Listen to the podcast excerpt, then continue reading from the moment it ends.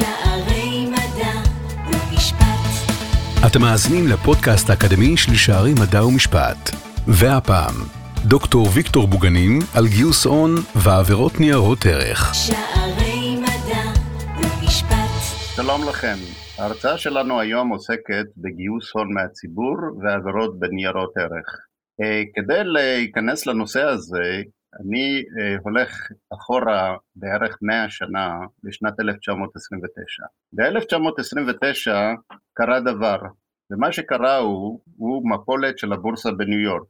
המפולת הזאת של הבורסה בניו יורק התניעה לאחר מכן תהליכים מאוד משמעותיים בכל מה שנוגע לגיוס הון וניירות ערך, וכמובן גם בנושא הזה של עבירות בניירות ערך. ב-1929 גם הוחלה פקודת החברות בפלסטינה, ארץ ישראל, על ידי רשויות המנדט הבריטי, כן, זה צירוף מקרים, ואין לזה שום קשר בין שני הדברים, אבל זה מעניין.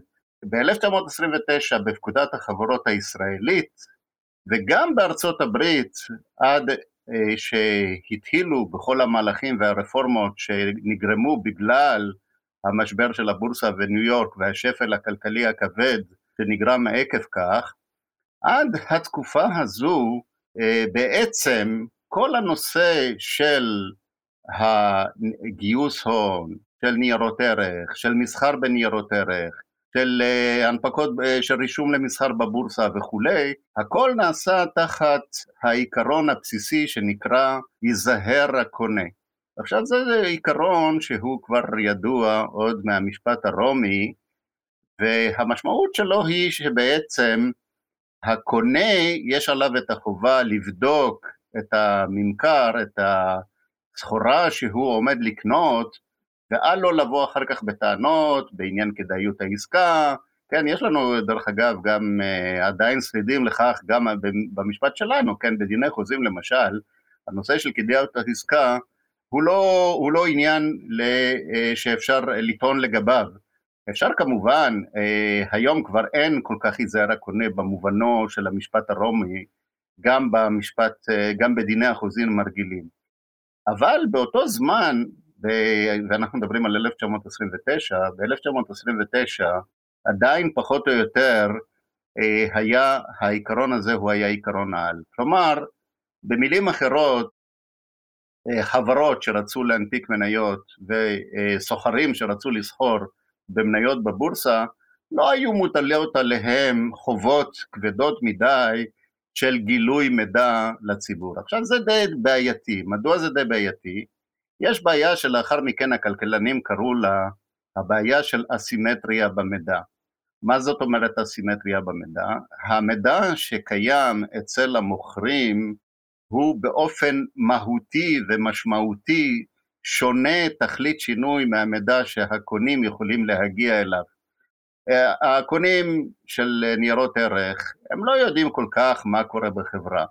כלומר, אין להם, אה, יש להם איזשהו מושג כלשהו.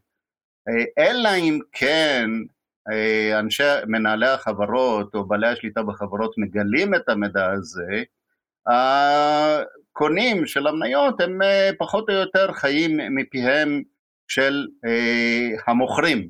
כלומר, למוכרים יש את המידע המלא, לקונים יש מידע מאוד חלקי, שהוא המידע שבעצם ניתן על ידי החברות, ואם זה חברות שהן מוכרות וידועות, אה, מה שאנחנו קוראים חברות ציבוריות, אז יכול להיות שהמידע הזה הוא יותר גדול. אם זה ב-1929, כל הרגולציה הייתה תחת העיקרון הזה של ייזהר הקונה, מה שאומר שבעצם זה פתח פתח די גבוה לכל מיני הונאות ונוכלויות וחוסר מידע וכולי וכולי, שבסופו של דבר זה מה שגרם בסופו של דבר למפולות הגדולות של הבורסות. אז נכון שניסו להתמודד עם זה גם לפני 1929. למשל באנגליה וגם על פי פקודת החברות שלנו ב-1929, אם רצית לעשות גיוס הון מן הציבור, היית צריך לרשום אצל רשם החברות אה, מסמך שנקרא פרוספקט.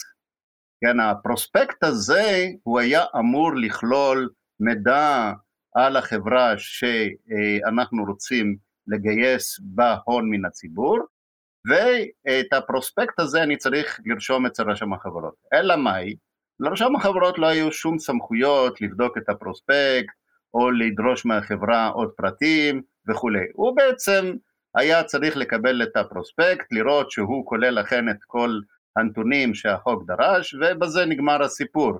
האם הנתונים הם נכונים, האם הם לא נכונים, זה אנחנו יודעים רק בדיעבד. כלומר, אם בדיעבד אכן מסתבר שהיה שם מידע כוזב וכולי, אז יש עילות תביעה. אבל בזמן אמת אין בעצם דרך לבדוק את כל הנושאים הללו. לנושא הזה נכנסו גם הבורסות עצמם, הבורסות במסגרת של רגולציה עצמית, לא, לא מבחינת הדין ומבחינת החוק. גם באנגליה וגם בארצות הברית, הם עשו כל מיני מהלכים כדי לבדוק את החברות שהנפיקו וגייסו הון מן הציבור. אבל באופן כללי אפשר לומר שהנושא הזה היה די פתוח, די פרוץ, ו- ותמיד נפנפו בעניין הזה ייזהר הקונה. דרך אגב, בלטינית זה קוויית אמפטור, קוויית אמפטור, שזה עדיין פה ושם אתם תשמעו את המושג הזה גם היום. אה, מה שקרה לאחר מכן, לאחר המשבר הכלכלי בניו יורק, קרה, אה, אה, התחיל תהליך שנקרא ה-New Deal. הנשיא רוזוולט, שאז הוא נכנס לכהונתו, כן, ב-1929 היה נשיא הובר, ואז היו בחירות, נכנס לנשיאות פרנקלין דילנו רוזוולט, שהוא התחיל את המהלך שנקרא The New Deal, כן, ה, אה, שזאת תוכנית כלכלית אה, כללית, זה לאו דווקא בקשר לניירות ערך, כי מה שקרה אחרי המפולת הזאת זה שבעצם היה מיתון מאוד מאוד מאוד כבד ואבטלה מאוד כבדה והרבה אנשים הפסידו את כל ממונם, אה, בקצרה זה לא דבר שקשור רק לנושא של ניירות ערך, אבל גם באותה הזדמנות התחיל רגולציה של ניירות ערך. הניו דיל עצמו הוא לא היה רק במובן של ניירות ערך, זה היה גם כאמור תוכנית כלכלית, שגם של תשתיות, של בניית אוטוסטרדות וכבישים, ו... וכל הנושא של המוסדות הכספיים והבנקים וכולי. אבל בנושא של, אה, של הניירות ערך, מה שעשו הוא שהקימו רשות, הרשות שהיום היא המכונה אה, SEC או ה-SEC בקיצור, ה-Securities and Exchange Commission, הנציבות, הנציבות של ניירות הערך והבורסות, נציבות ניירות הערך של והבורסות, והמוסד הזה, הרשות הזאת שכוננה על פי החוק ב-1933, היא גם אה, אה, נקבע לה הסמכויות לטפל בכל מה שקשור בהנפקות ובגיוס הון מן הציבור, כאשר העיקרון כעת הוא לא ייזהר הקונה, אלא עיקרון אחר שהוא הגילוי הנאות. הגילוי הנאות. עכשיו שימו לב, זה לא שכעת הרשות הולכת לבדוק כל אה, פרוספקט, דרך אגב היום הפרוספקט נקרא אצלנו תשקיף, כן, אנחנו תכף נגיע גם לישראל, מה קרה מ-1929 ועד היום.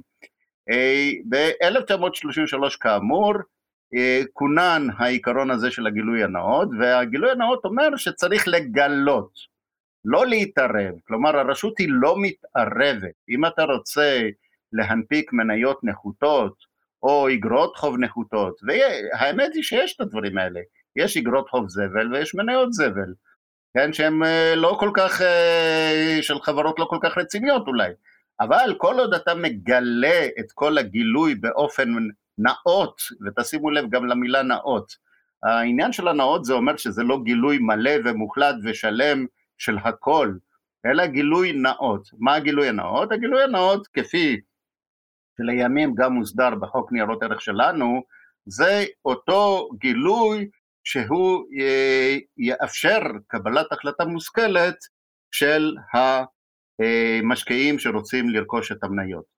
זה למעשה המשמעות של הגילוי הנאות. זה לא גילוי מלא ומושלם, אבל זה הרבה יותר מזער הקונה.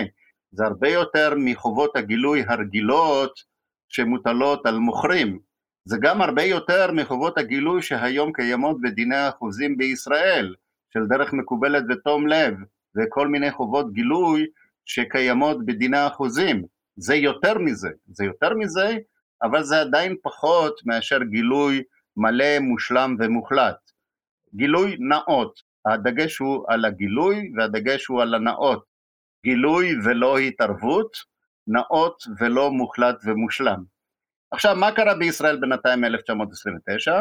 מ-1929 פקודת החברות עברה כל מיני תיקונים ושינויים, אוקיי? אבל הבסיס של הדבר הזה שנקרא פרוספקט, הוא עדיין די נשאר, הוא נשאר כמות שהוא. כלומר, היית צריך לפני אה, גיוס הון מן הציבור לרשום פרוספקט אצל רשם החברות, וזהו, זה כל הסיפור. אבל לא, לא מעבר לזה, לא מעבר לזה. כעת, מה שהחוק בעצם אה, קרא, נחקק חוק ניירות ערך. עכשיו, חוק ניירות ערך למעשה ניתק אותנו ממסורת המשפט האנגלי, והוביל אותנו להסדרה האמריקאית. כלומר, אנחנו בעצם אימצנו את המודל האמריקאי. חוק ניירות הערך תשכ"ח, 1968, שנחקק לאחר אה, ועדה שנקראת ועדת ידין, אה, והוא שמע הרבה מאוד מומחים, בין השאר גם, אה, כמובן, הנטייה הראשונית הייתה להמשיך את המסורת הבריטית, כי פקודת החברות עדיין הייתה בתוקף בישראל, ואולי לעשות בה כל מיני תיקונים, כי בינתיים כמובן בלונדון ובאנגליה כבר נעשו הרבה מאוד תיקונים והרבה מאוד הסדרים כדי אה, פחות או יותר גם ליישר קו עם המודל האמריקאי, אבל לא במלואו. אה, שמעו גם מומחים מארצות הברית, בסופו של דבר אימצו את המודל האמריקאי. כלומר, חוק ניירות ערך בעצם, אפשר להגיד שזה איזושהי מהפכה מסוימת בדיני החברות, במובן הזה שהתנתקנו מהמסורת הבריטית, מהמסורת האנגלית, ועברנו לרגולציה שהיא בסגנון אמריקאי. כלומר, לקחנו בסיכומו של עניין את המודל שנחקק ב-1933 לאחר המשבר הגדול ולאחר מפולת המניות ב-1929, והקמנו את רשות ניירות הערך. כלומר, רשות ניירות הערך שלנו זה בעצם המקבילה לנציבות ניירות הערך והבורסות האמריקאית, הסק, זאת רשות ניירות הערך. גם את הגילוי הנאות אימצנו מהמודל האמריקאי, וגם את המבנה של הרשות ואת הסמכויות שלה, כי זאת יש לדעת, הרשות לניירות ערך היא בעצם רשות שהיא אה, עוסקת בכל מחזור החיים של ניירות הערך. כלומר, החל משלב ההנפקה, אחר כך למסחר של ניירות הערך בבורסה, ולאחר מכן גם את כל הנושא של אה, אם יש תקלות או עבירות או דברים לא נאותים, אז היא רשות חוקרת, וגם היא רשות שמעמידה לדין, בנוגע לעבירות בניירות ערך, וגם יש לה שיתוף פעולה בינלאומי עם אה, מדינות נוספות, כלומר בקצרה הרשות לניירות ערך היא עוסקת בכל מה שאמור לניירות ערך, הן לגבי הרגולציה, והן לגבי המשטרה, משטרת ניירות ערך, והן לגבי העמדה לדין וניהול המשפט, שזה פרקליטות ניירות ערך, ואם אם נלך עוד צעד אחד קדימה, היום הרשות לניירות ערך יש לה גם טריבונל משפטי, כי יש אפשרות גם לאכיפה מנהלית, אכיפה מנהלית של אה, אה, עבירות בניירות ערך, לא באמצעות בתי משפט, אלא באמצעות טריבונל משפטי באמצעות ועדת אכיפה מנהלית. אה, בקצרה, הרשות לניירות ערך זה תאגיד, כאשר לכל זכות חובה ופעולה משפטית, אבל גם רשות מנהלית, כלומר זה תאגיד עצמאי אוטונומי, כאשר השרים המופקדים עליו זה בעיקר שר האוצר, אבל גם שר המשפטים אה, מעורב במידה מסוימת, אה, והתפקיד הרשות כפי שנקבע בסעיף 2 לחוק ניירות ערך, זה שמירת עניינו של ציבור המשקיעים בניירות ערך. שמירת עניינו של ציבור המשקיעים בניירות ערך, ולאחר מכן נגזרים כל מיני תפקידים נוספים, כמו ניהול תקין והוגן של הבורסה, פיקוח וחקירות, הליכים בעבירות בניירות ערך, וכן הלאה וכן הלאה. עכשיו, מה הסעיף המרכזי שנחקק בחוק ניירות ערך? הסעיף המרכזי, אם אנחנו נסתכל על הסעיף המרכזי, הוא בעצם סעיף 15. סעיף 15 אומר את הדבר הבא, הצעה לציבור רק על פי תשקיף שהרשות התירה את פרסומו. כלומר, אם חברה רוצה להציע את מניותיה או את ניירות הערך שלה לציבור, היא יכולה לעשות כך רק על פי תשקיף שהרשות התירה את פרסומו. כלומר, הם צריכים להגיש תשקיף או טיוטה של התשקיף לרשות לניירות ערך, הרשות לניירות ערך בודקת את התשקיף, ולאחר מכן היא נותנת היתר, היתר לפרסום התשקיף, ורק אז אפשר לצאת עם גיוס הון מן הציבור. עכשיו צריך להגיד פה כמה מילים על הסיפור הזה של גיוס הון. אה, כמובן שחברות מגייס, מגייסות הון כבר מייסוד החברה. כן, מייסוד החברה, החברה אה, מממנת את הפעילות שלה באמצעות גיוסי הון. איך היא מגייסת הון? היא מגייסת הון גם בתמורה למניות. אם זה מדובר בחברה פרטית, אז היא אה, פשוט המניות שהולכות למייסדים בהתחלה, ואחר כך למשקיעים נוספים שנכנסים בהמשך הדרך. זה הון עצמי של החברה.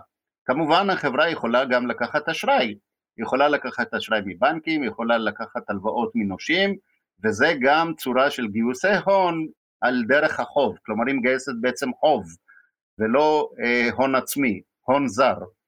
אה, אבל יש את הנקודה הזאת שבה החברה אומרת, אנחנו הולכים לגייס הון מן הציבור. והון מן הציבור אפשר לגייס גם חוב, ואז יש הנפקת אג"ח, או אה, השקעה, השקעה בחברה, השקעה בחברה, כלומר גיוס הון בדרך של הנפקת מניות, הנפקת מניות, כלומר אני מציע מניות לציבור לבוא ולרכוש אותן. למה עושים את זה? עושים את זה כשצריך הרבה כסף למימון פרויקטים או להתרחבות ולצמיחה, כמובן שבנקודה הזאת, ואנחנו יודעים את זה שבנקודה הזאת החברה בעצם חדלה מלהיות חברה פרטית והופכת להיות חברה ציבורית עם רגולציה שונה לגמרי, עם ממשל תאגידי שונה לגמרי וכן הלאה וכן הלאה. אנחנו כאן בהרצאה הזאת נתמקד בעיקר בתהליך של הגיוס הון ובעבירות ש, אה, שקורות אגב כך.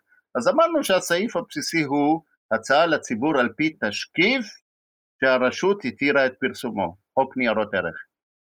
סעיף 15. האם תמיד צריך תשקיף? לא, יש, יש מצבים שיש פטור מתשקיף, ועל כך יש את הסעיפים לאחר מכן, סעיף 15א רבתי, ב' רבתי וג' רבתי, סעיפים שנותנים פטורים מסוימים והקלות מסוימות מתי לא מוכרחים תשקיף למרות שיש לכאורה הצעה לציבור. למשל, כאשר מציעים מניות לעובדים, ואז לא צריך תשקיף, אבל צריך משהו אחר, מצער ניירות ערך. אה, יש גם את הנקודה שאנחנו נזדקק לה בהמשך הדרך כשנדבר על עבירות בניירות ערך, והוא שהחוק נותן פטור כאשר מספר הניצאים להצעה הוא עד 35. ואז אנחנו אומרים שזה 35 זה לא ציבור, זה לא הצעה לציבור, אלא זאת הצעה פרטית. ולכן לא מדובר בצורך בתשקיף, וגם החברה לא הופכת לחברה ציבורית. אוקיי? עכשיו, מספר הקסם הזה, 35, תכף נראה שהוא משחק תפקיד מאוד חשוב כאשר יש ניצול לרעה של הפטור הזה. אז דיברנו על התשקיף, דיברנו על הרשות, התשקיף עצמו צריך לכלול כל פרט העשוי להיות חשוב למשקיע סביר, וכל פרט ששר האוצר קבע בתקנות, וזה על פי סעיף 16 לחוק ניירות ערך, ואכן יש תקנות מאוד מפורטות, שכוללות הרבה מאוד אה, תקנות וסעיפים ופרטים, מה צריך לכלול התשקיף. בסופו של דבר התשקיף הוא אכן כולל מידע רב מאוד אודות החברה, כולל דוחות כספיים, כולל כל ההיסטוריה התאגידית שלה, כולל כל מה שנחוץ למשקיע סביר לקבל את החלטת ההשקעה. עכשיו, יש עוד נקודה אחת בקשר לתשקיף, וזאת נקודה אה, חשובה מאוד, בתשקיף לא יהיה פרט מטעה, כלומר זה דבר שקבוע בסעיף 44.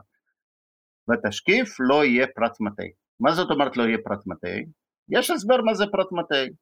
יש הגדרה של פרט מטעה בסעיף 1 לחוק ניירות ערך, ופרט מטעה זה לרבות כל דבר העלול להטעות משפיע סביר וכל דבר חסר שהיעדרו עלול להטעות משקיע סביר. כלומר, פרט מטה זה לא רק משהו פוזיטיבי, פרט כוזב, אלא גם היעדר של פרט. היעדר של פרט מהותי שהוא עלול להטעות את המשקיע הסביר, כלומר הוא עלול להוביל אותו לקבלת השקעה, החלטת השקעה לא נכונה, לא סבירה, כן? כלומר זה יכול להיות גם במחדל וזה יכול להיות גם בפרט כוזב, גם כך וגם כך זה נקרא פרט מטה. עכשיו, כאשר, כאשר אה, אדם או חברה אה, מתיימרים להציע הצעה לציבור ללא תשקיף, זאת עבירה, זאת עבירה. זאת עבירה שהחוק קובע אותה באופן מאוד ברור, כן? והעבירה הזו היא לא עבירה כל כך פשוטה, זאת עבירה די חמורה, כן?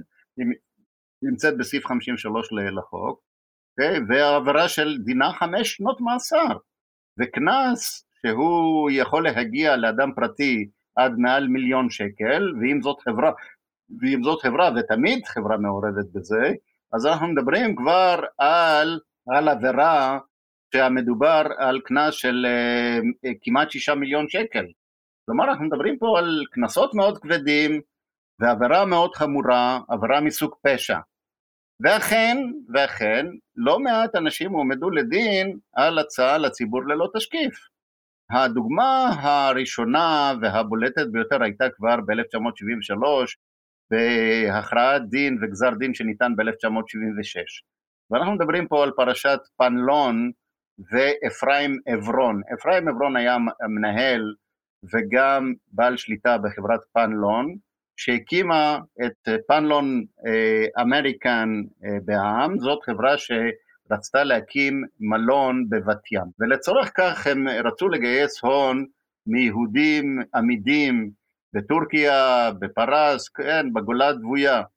ופנו אליהם באמצעות שליחים שנשלחו לקהילות הללו ועשו כל מיני אספות, זה יכול להיות אפילו בבית כנסת או בבית התרבות של הקהילה, והציעו להם אה, להשקיע בחברה.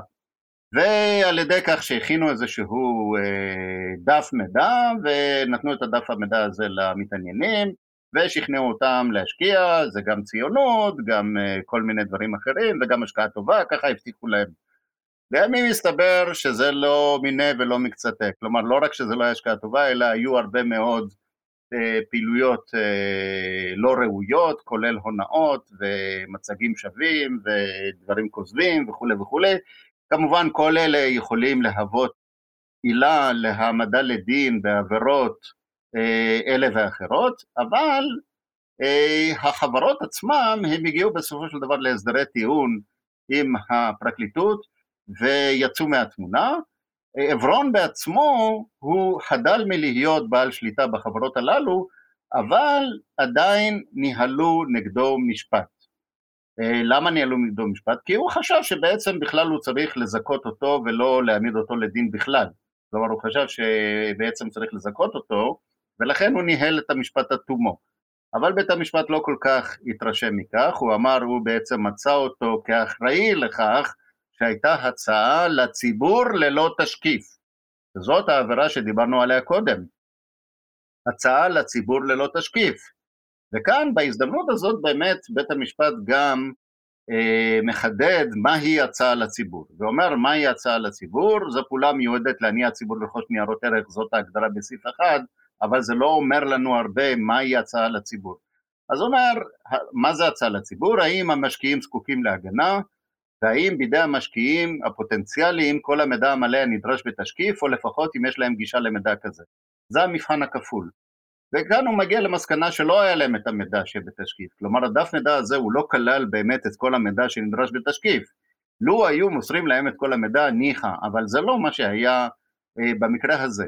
האם המשקיעים זקוקים להגנה? תשובה גם חיובית. לא היה להם, אה, זה לא אנשים שבאמת אנשי כספים, משקיעים כשירים, שאולי הם לא צריכים את הגנת החוק, אלא זה אנשים פשוטים, אומנם עמידים, אבל הם לא אנשים שעוסקים בהשקעות ובניירות ערך וכולי, ולכן יכול להיות שהם אה, אה, לא בדיוק הבינו במה המדובר, ולכן המשקיעים האלה כן זקוקים להגנה, וכן זקוקים לכל המידע המלא, זה המבחן הכפול, ולכן מדובר בהצעה לציבור ללא תשקיף. עכשיו בהמשך הוא גם אמרו שאפשר לבחון את זה גם לפי מספר הניצאים, התחכום שלהם, הנגישות שלהם למידע וכן הלאה. אה, בסופו של דבר הם הרשיעו אותו בהצעה לציבור ללא תשקיף, אמנם נגזרו אליו רק עשרת אלפים לירות דאז, כן, אנחנו מדברים על 1976, או חצי שנת מאסר בתמורתם, כלומר הוא לא כל כך החמירו אותו, אבל עדיין, עדיין זו סטיגמה פלילית, עדיין זאת הרשעה, הוא גם ערער דרך אגב, אבל uh, בסופו של דבר גם הערעור לא התקבל. גם המדינה ערערה. המדינה ערערה כי חשבו שצריך אולי עונש יותר כבד, אבל גם הם רצו להעמיד אותו לדין גם על תרמית בניירות ערך, אבל זה בית המשפט זיכה אותו מתרמית, כי הוא לא עשה פעולה להני... של תרמית, ואנחנו תכף נראה מה זה תרמית. אנחנו מדברים בינתיים על הצעה לציבור ללא תשקיף. הצעה לציבור ללא תשקיף זה דבר שהצמיח לנו רק לפני שנה שני פסקי דין, גם פסק דין תפירו וגם פסק דין ברמלי. ברמלי הוא זכה לכותרות די גדולות כי זה היה עונש מאוד מאוד חמור של עשר שנות מאסר, תשימו לב, עשר שנות מאסר. המדובר פה בפרשה של קרן קלע. האדון ברמלי פנה לכל מיני משקיעים והבטיח להם ערים ובקעות בנושא הזה של השקעות. הוא הוציא מהמשקיעים כמעט 340 מיליון שקל, והוא הקים, הקים קרנות השקעה, ומה הטריק שלו? הטריק שלו היה שכל קרן כזאת היה בה רק 35 משקיעים. ומה הטענה שלו? הטענה שלו שכיוון שזה רק 35, כן, זכרו את מספר הקסם 35, שפטר אותנו לכאורה מתשקיף. אז הוא אמר, זה למעשה פטור מתשקיף, זה פטור מתשקיף, והוא ככה הקים כמה וכמה אה, חברות כאלה, והוא הבטיח שהם הולכים אה, לעשות רק השלמות הון לטווח קצר, ולכן יהיה תשואה שלהם מובטחת ותשואה מאוד גבוהה. עכשיו היה פה גם איזושהי הונאה פשוטה במובן הזה של מה שנקרא הונאות פירמידה או הונאות פונזי, מה זאת אומרת? המשקיעים הראשונים הם כן קיבלו את הריבית שהובטחה להם, אבל מאיפה הם קיבלו את הריבית הזאת? לא מההשקעות, אלא פשוט מהמשקיעים הבאים אחר כך. המשקיעים הבאים אחר כך, שהזרימו כספים לברמלי, הוא לקח את הכסף הזה ושילם לכאורה ריבית למשקיעים הראשונים, וכן הלאה וכן הלאה. כלומר האחרונים כמובן הם אה, נותרו בשוקת שבורה ולא קיבלו שום דבר, אבל גם הראשונים איבדו את הקרן שלהם. בסופו של דבר כאמור, היה פה הונאה בסדר גודל של כמעט 340 מיליון שקל, אה, חלק מהכספים אה, הצליחו להשיב אותם, אבל חלק גדול לא, וזה לא מפתיע שהעונש כאן הוא מאוד משמעותי, אה, עשר שנות מאסר. דרך אגב, זה לא רק הצעה לציבור ללא תשקיף, כן? כלומר, ברור שזו הייתה עבירה מרכזית בעבירות, אבל זה לא עבירה אחת, זה סדרה של הצעות לציבור ללא תשקיף. כי למעשה כל קרן כזו, כל חברה כזו שהוא הקים וכל תת קרן כזו שהוא הקים, שהיא הייתה לכאורה מוגבלת ל-35 משקיעים, היא יצאה לציבור ללא תשקיף, כי הוא לא פנה ל-35, הוא פנה לציבור הרחב בכללותו. זה שהוא תיחם את ההשקעה רק ל-35, זה לא הופך את זה לא להצעה לציבור. אז זה פסק דין ברמלי. פסק דין טפרו זה די דומה, למרות שלא באותו סדרי גודל, זה פרשת קרן אור, שזה היה יותר השקעות במיזמי נדל"ן של תמ"א 38, באמצעות שיווק פרסומי בתקשורת, היא גם הבטיח הרבה מאוד תשואות אה, עתק, וגייס הרבה מאוד כספים כדי להשקיע אותם במיזמי נדל"ן, וגם פה אה, הרשות לניירות ערך טענה שמה שהוא עושה זה בעצם הצעה לציבור ללא תשקיף, גם הוא ניסה להגיד שהוא מתחם את זה רק ל-35 משקיעים, אבל כמובן אה, אנחנו יודעים שהעניין הזה הוא לא תקף, כי הוא פונה לציבור בכללותו. כשמדובר על 35, מדובר שאתה פונה ל-35 ניצאים, וזה לא המצב כאן, הוא פונה לציבור בכללותו. הוא קיבל רק חמש שנים, כן? אה, דרך אגב, הם קיבלו גם הרבה קנסות די כבדים. אז זה לגבי ברמלי וטפרו ולגבי הצעה ל- ללא תשקיף. אבל זאת לא העבירה היחידה, יש עוד עבירות, יש עוד עבירות, אבל לפני הנושא של עבירות בואו נראה מה הפיקוח של השוק. הפיקוח של השוק הוא נעשה בשוק הראשוני במתן היתרים, אבל גם במסחר בניירות ערך. גם במסחר ביורכס, שזה השוק המשני, זה השוק המשני. עכשיו, בשוק הראשוני החברה אה, מנסחת תשקיף, בשוק המשני היא עושה דיווחים, היא מדווחת על כל התרחשות בחברה, כאשר הדיווחים האלה הם משני סוגים, יש דיווחים תקופתיים, כן, רבעוניים ושנתיים, ויש דיווחים מיידיים, שזה לגופו של עניין כאשר יש אירוע מהותי בחברה שדורש את הדיווח. עכשיו, אנחנו מדברים פה על המסחר בבורסה. עכשיו, מה זה בכלל בורסה? בורסה זה שוק, שוק למסחר. הבורסה עצמה זה חברה, חברה מסחרית, חברה מסחרית שמנהלת את המסחר, אבל היא, היא מפוקחת על ידי רשות ניירות הערך, היא מפוקחת על ידי רשות ניירות ערך, ורשות ניירות ערך מאשרת את תקנון הבורסה, ורשות ניירות הערך גם מפקחת על ההתנהלות של המסחר בבורסה. לכן כאשר הרשות לניירות הערך מזהה שיש מניפולציה במסחר בניירות ערך, יש לנו כאן עבירה בניירות ערך. והעבירה הזאת בניירות ערך זאת עבירת התרמית, וזה סעיף 54 לחוק ניירות ערך.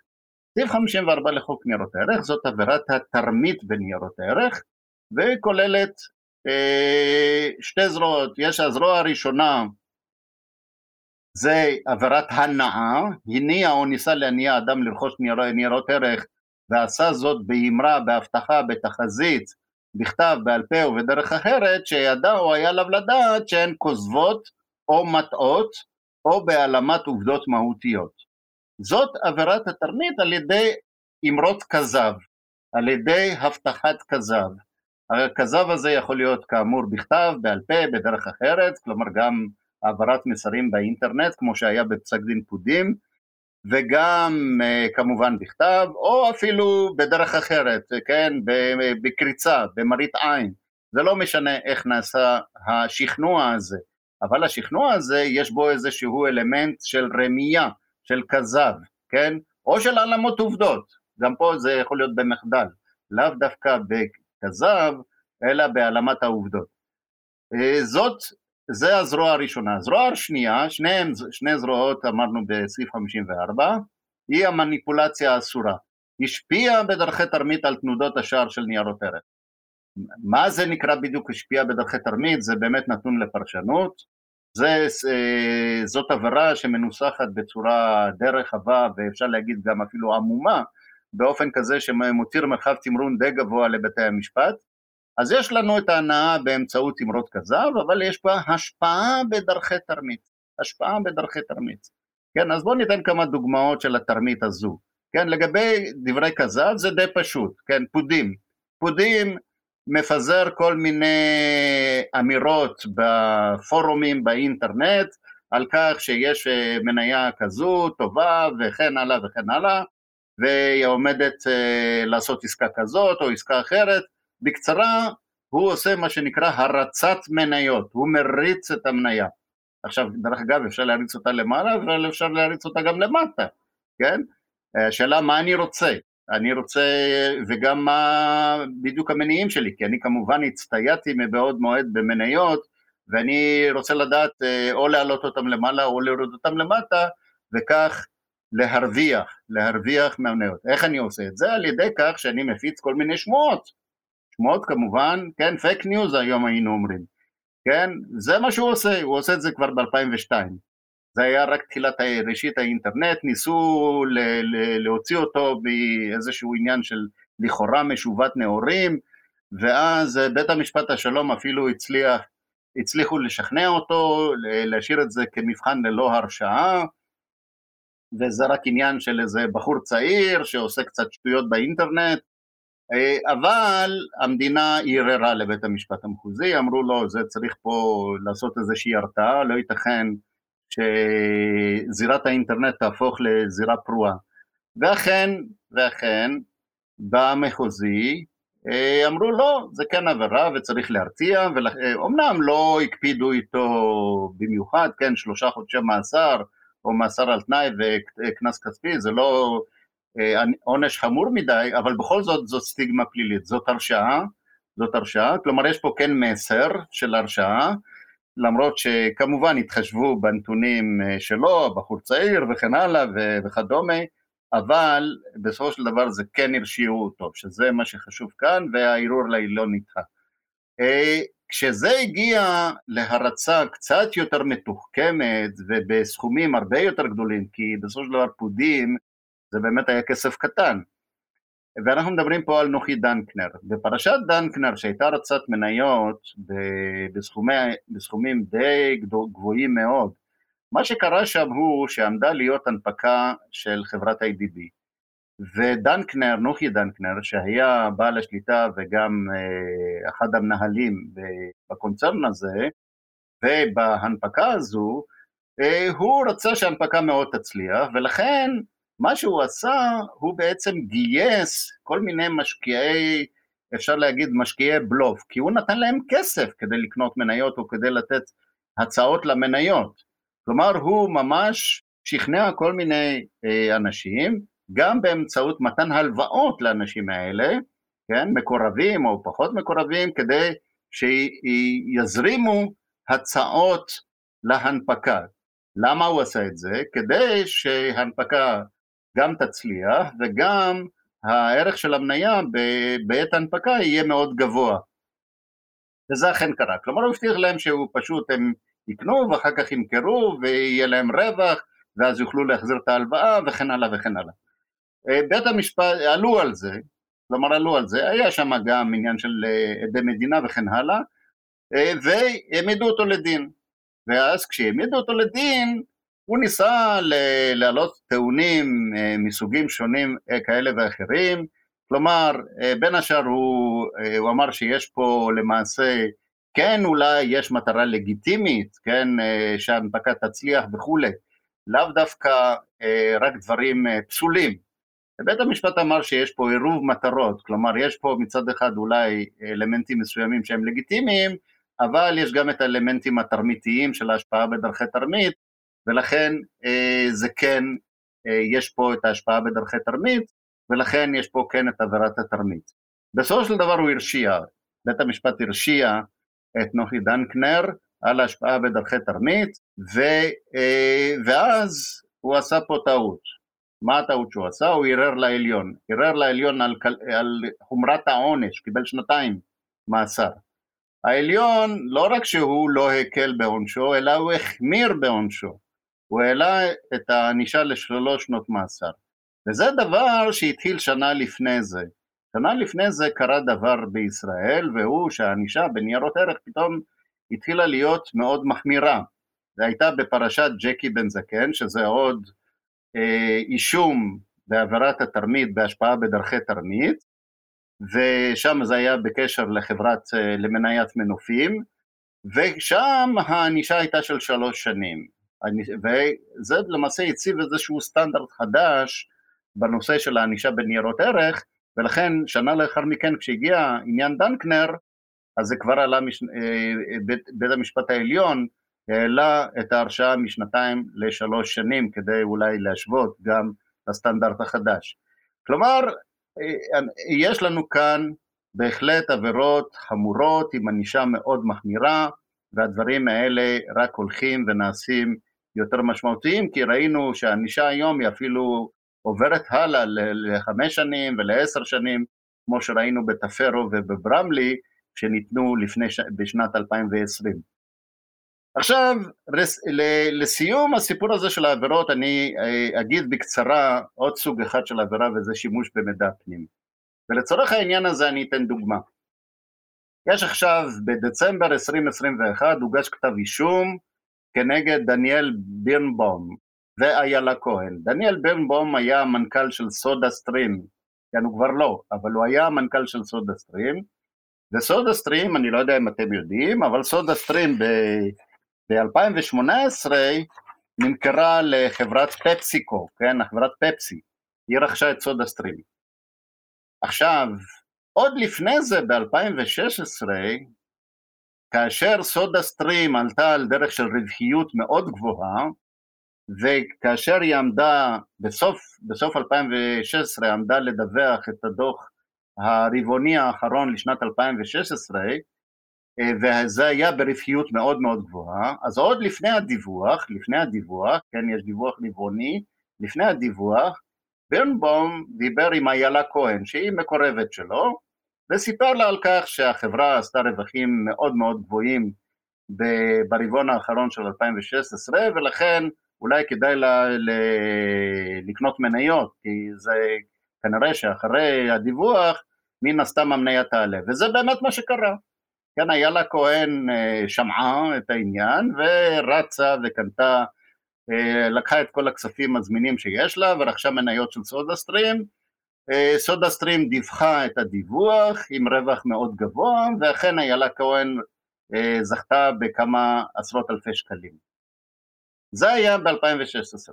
ב-2018 אמרנו שפפסי, פפסיקו רכשה את סודה סטרים, אבל לפני הרכישה, לפני הרכישה, אדון בירנבאום שהיה מנכ"ל סודה סטרים נפגש עם, ה, עם ההנהלה של פפסיקו והוא ידע שזה צפוי, כלומר זה כבר היה, זה כבר היה מנוי וגמור, רק כעת היה רק צריך לחתום על החוזה ולדווח לבורסה, כלומר הגיעו בעצם לנקודת האל חזור.